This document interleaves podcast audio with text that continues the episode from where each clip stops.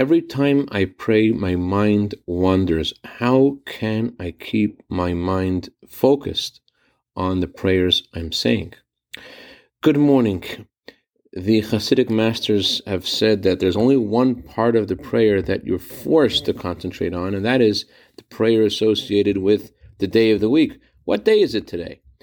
But there was one gentleman who asked the Rebbe for advice about how to concentrate in prayer, and in response, the Rebbe quoted from the book of Esther in chapter 43, verse 9.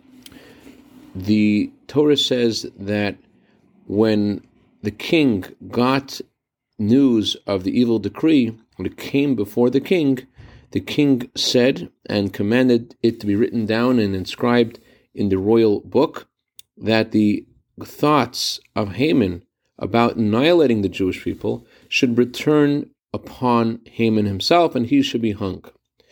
So the Rebbe told this young man who had this question about his prayers that this verse could also be read to give us insight on how we must come before the King of all kings.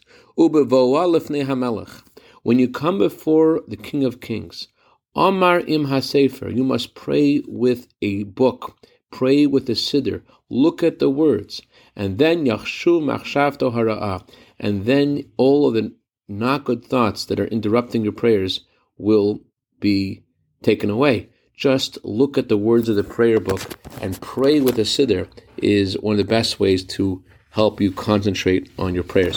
Dedicate our minute of Torah today to the neshama of Chana Dvorah Bas Shlomo in honor of her yahrzeit tonight. May her neshama have an aliyah. May she be good intercedent on behalf of all of her descendants and their families. B'sich klal Yisrael. Have a wonderful day.